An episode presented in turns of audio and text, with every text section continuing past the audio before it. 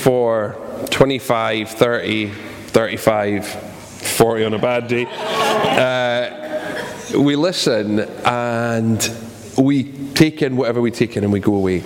And actually, it's probably not the best way to teach anyone. And if we never come back and kind of recap what were kind of some of the key things that we wanted to talk about here, we're never actually going to embed them. We're never going to actually become transformed by them. We're never going to be able to embrace these things that we think God is saying to us and actually live them out. And so I, I was really keen that we do that today. So if you've been here for all of the art series, there's nothing new today. So you can have a snooze for the next 25, 30, 35, 40 minutes. Um, but I, I, do actually, I'm really keen for us to recognize that I think God's spoken at least three things, but certainly three things uh, to us during this uh, series that I'm keen for us to pick up. So, just in case you weren't here, here are the pieces of art that we did look at. So, we looked at uh, Vision After the Sermon, which is by Gauguin and is uh, housed in the, uh, the museum in town that I've forgotten the name of, the one on Princes Street, the National Museum. Thank you.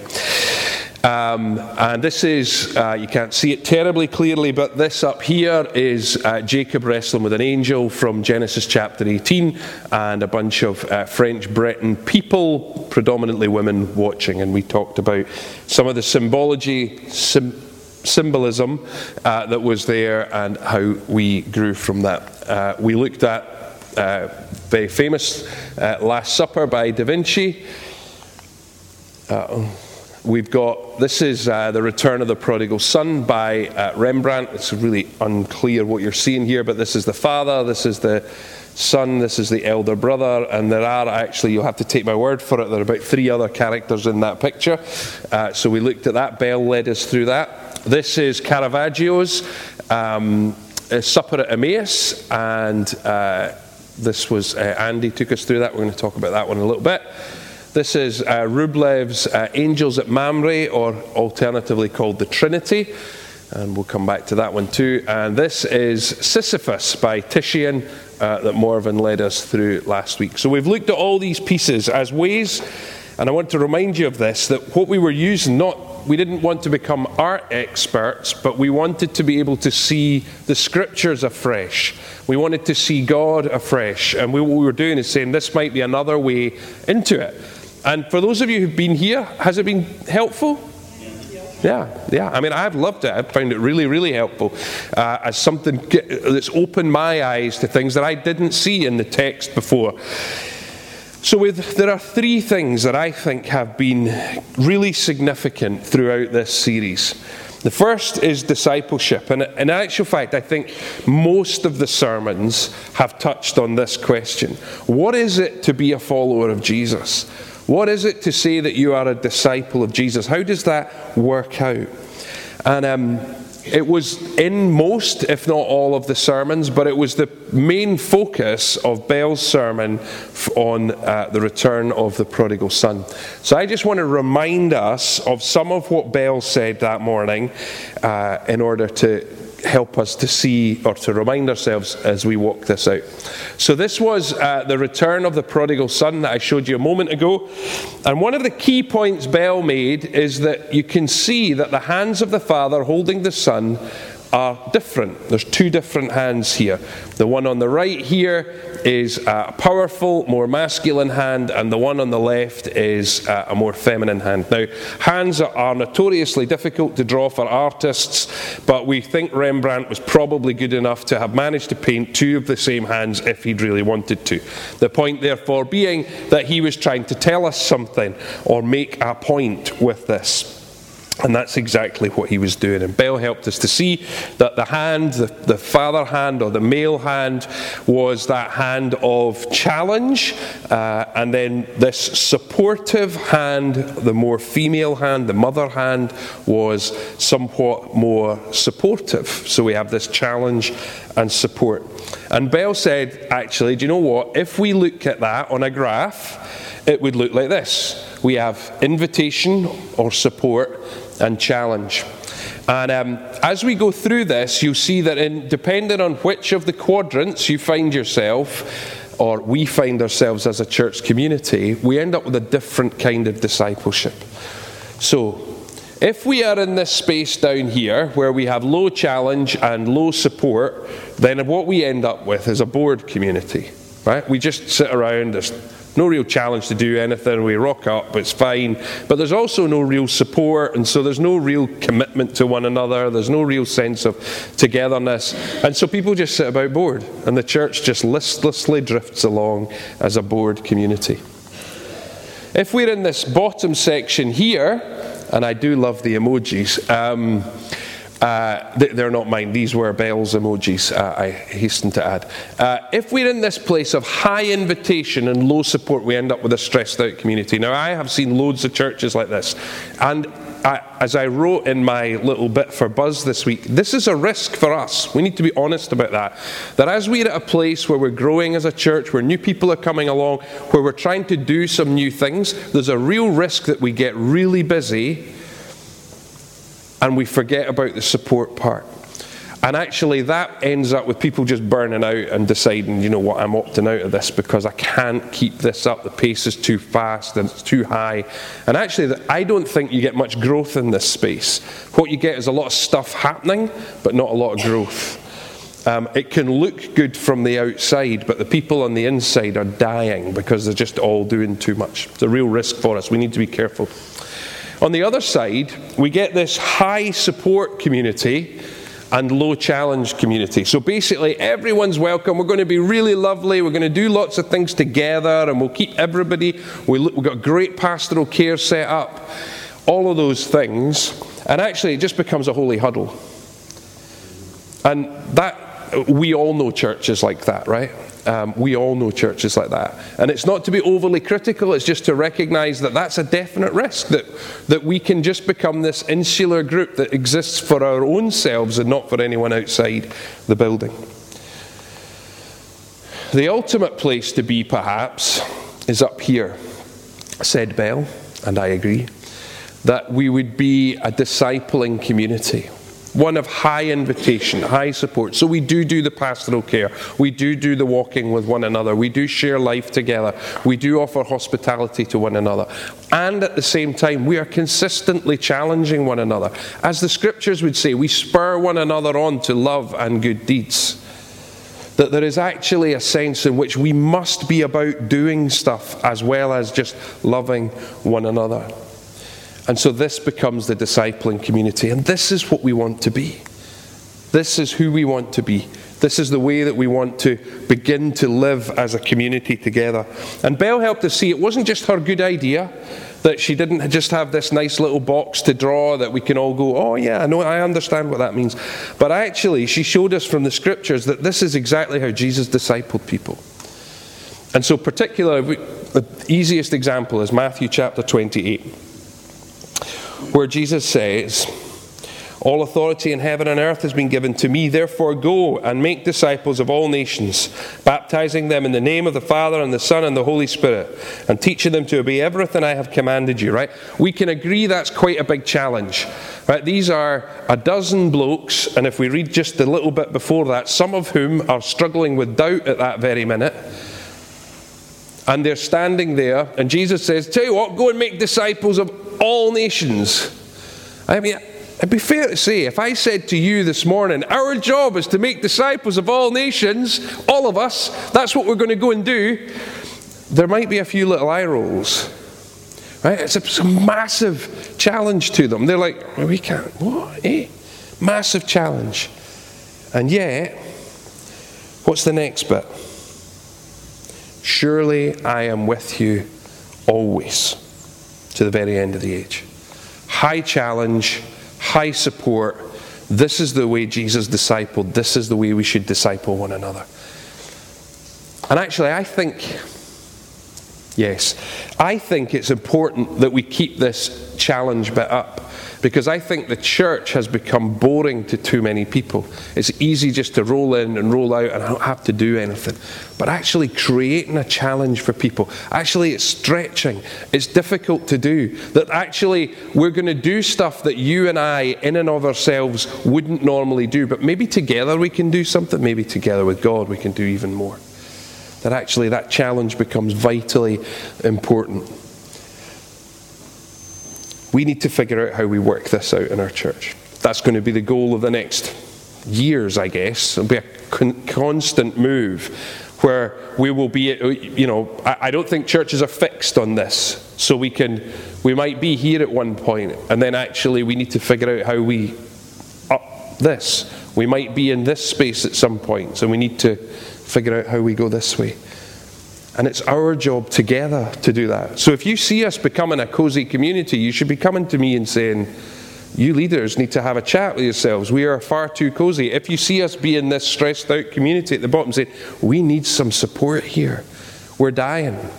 We are all in this together. This is where I think it will be really helpful for us to continue to refer back to this and see exactly where are we at, how are we going to do that.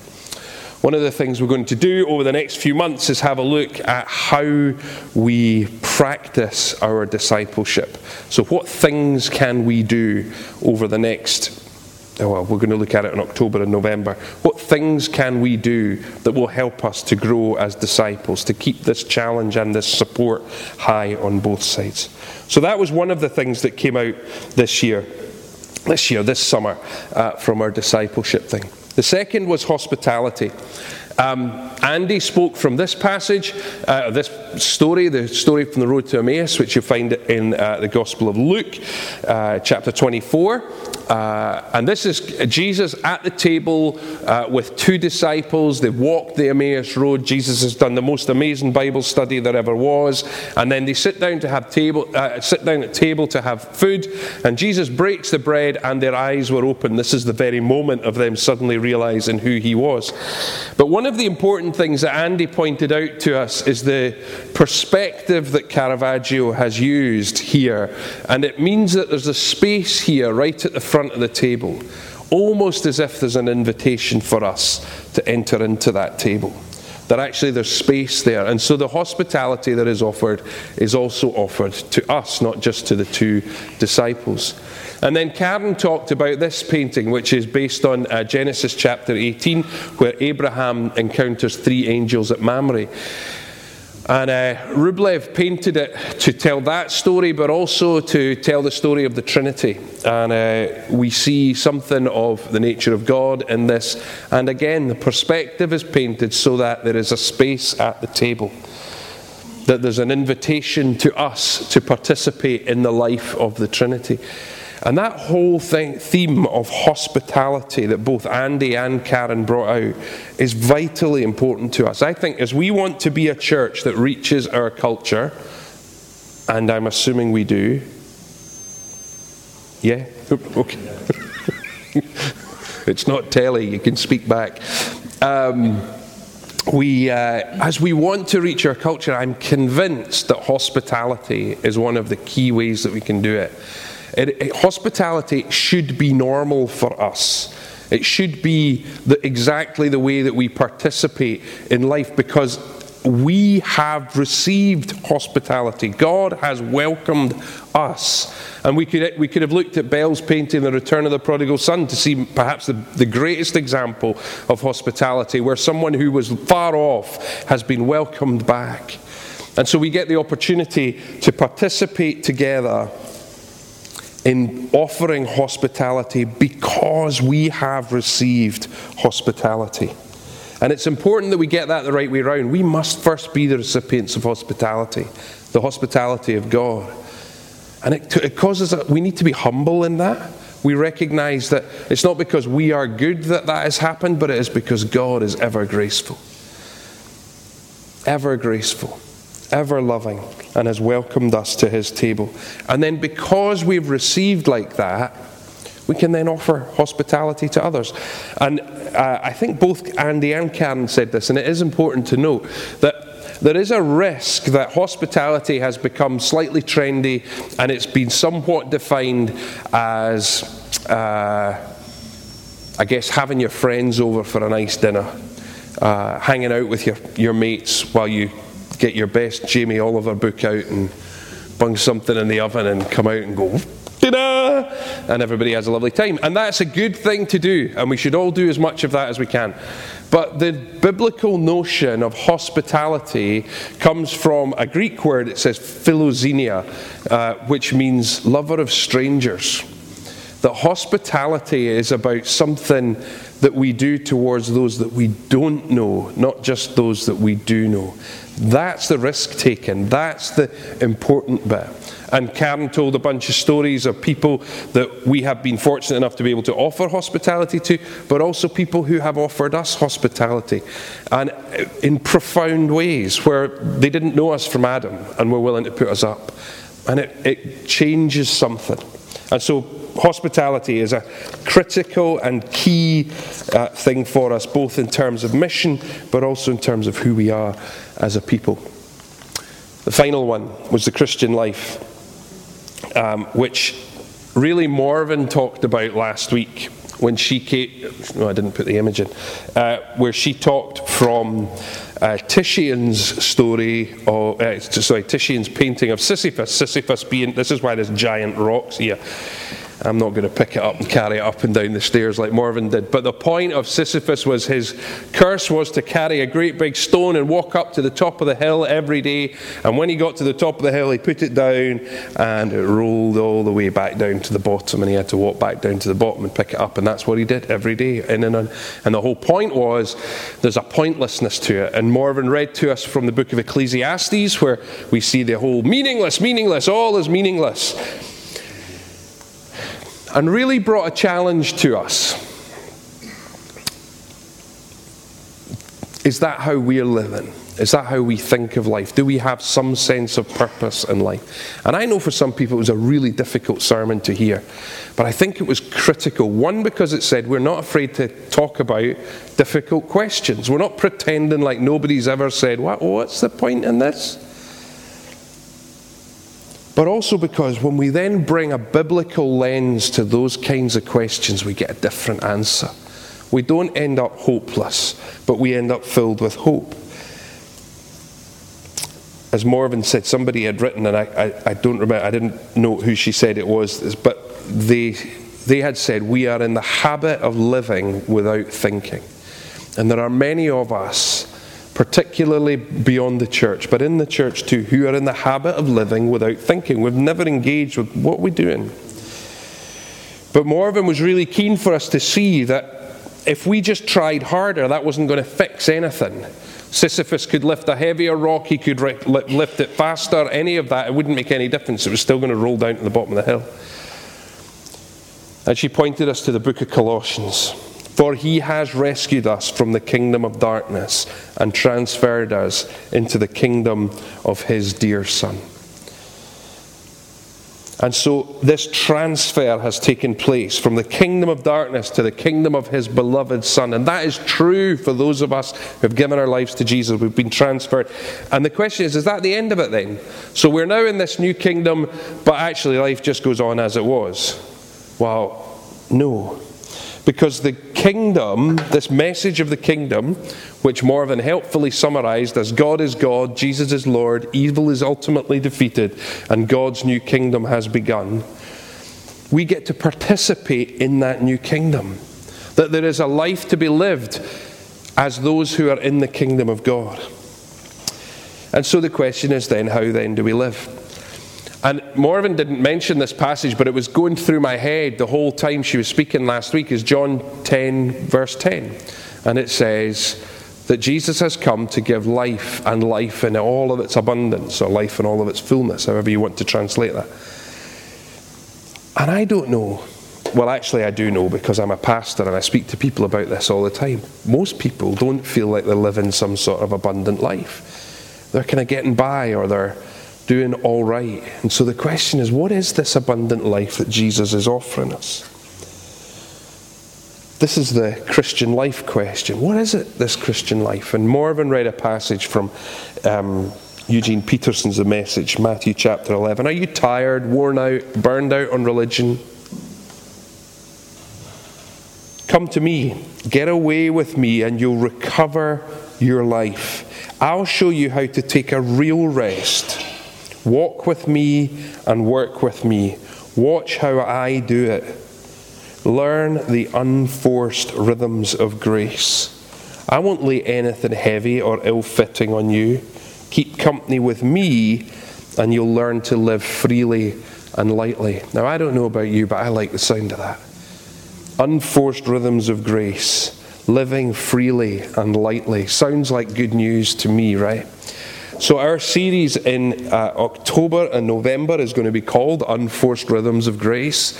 We're going to be looking at some habits, practices, things we can do that will help us or that can help us to begin to embrace some of this life, a life that embraces rest, that says Sabbath's important, not as a law thing, but as a gift thing, that says Prayer is vitally important. How do we pray? These kinds of questions. And we're going to spend some time looking at that because I think Morven was on to something for us. Not only about asking difficult questions, but about saying this is a critical issue for us. How do we know we're living this life that God has called us to, this abundant life? Those are the three things discipleship, no more slides, they've died. Uh, discipleship, the Christian life, and hospitality. Thanks. I had to go back in my notes there. I had a blank, mind blank. Well done, Glenn. Um, there have been a lot more, and I'm sure for, if we did a shout round the room, what have you learned this year? We would get some this summer. We, would get some other things, but these are three that I want us to hang on to, that I want us to return to, that I want us to focus on over the next, I don't know, let's call it a year, that we're going to come back to these themes and say, how are we doing with our discipleship? How are we, how are we getting on with being hospitable and receiving hospitality? How are we doing this Christian life? Does it feel like life or is it just hard work for too many of us? I'm going to finish there. Let me pray for us. Father God, I thank you. Yeah, I thank you, Lord, that you have been hospitable to us, that you have called us to yourself, that you've made a space for us at your table.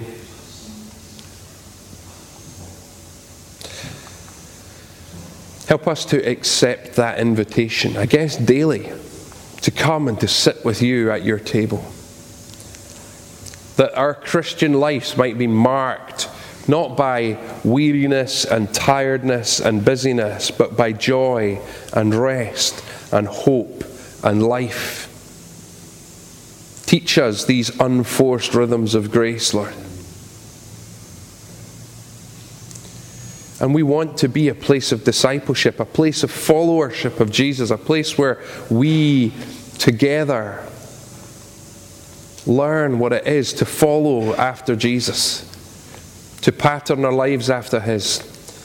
Not for our own benefit, but so that this, you know, this high street, this area of Edinburgh, that Portobello, that the East Lothian might be blessed by our presence. That we might be good news to this community in the way that we live and how we use our gifts and our, uh, our abilities, how we use this building.